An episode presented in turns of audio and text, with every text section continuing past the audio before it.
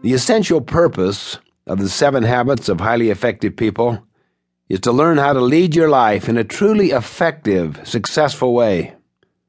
Now, let me first describe what the seven habits material is by describing what it is not.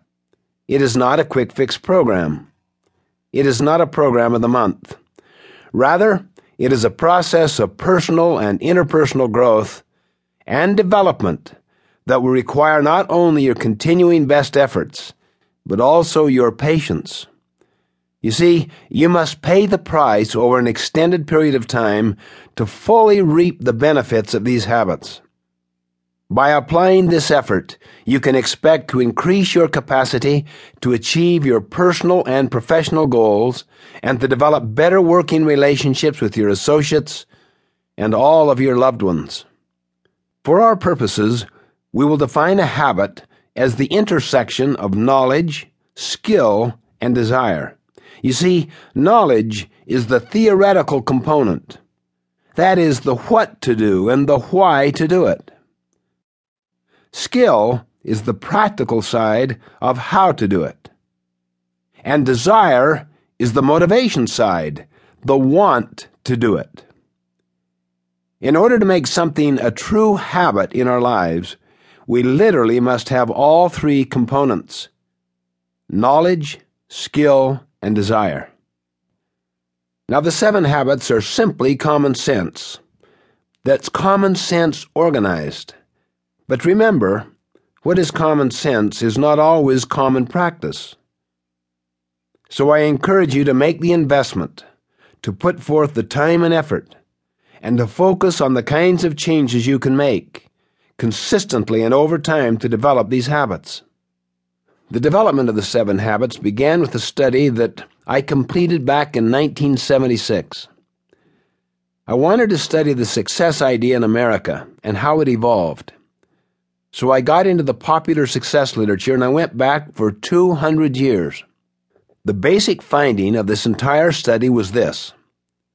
For the first 150 years, almost the entire focus of the popular success literature was on character, that is, on principles, what we might call the character ethic, attributes such as integrity, fidelity, courage, compassion, contribution, responsibility, justice, service, and then because of many, many societal forces, as well as moving from the agricultural into the industrial age.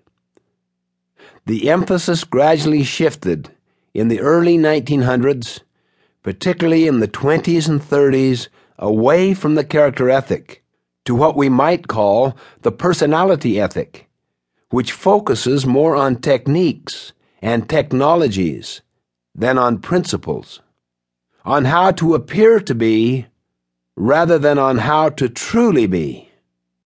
The motto of North Carolina is most interesting to be rather than to seem.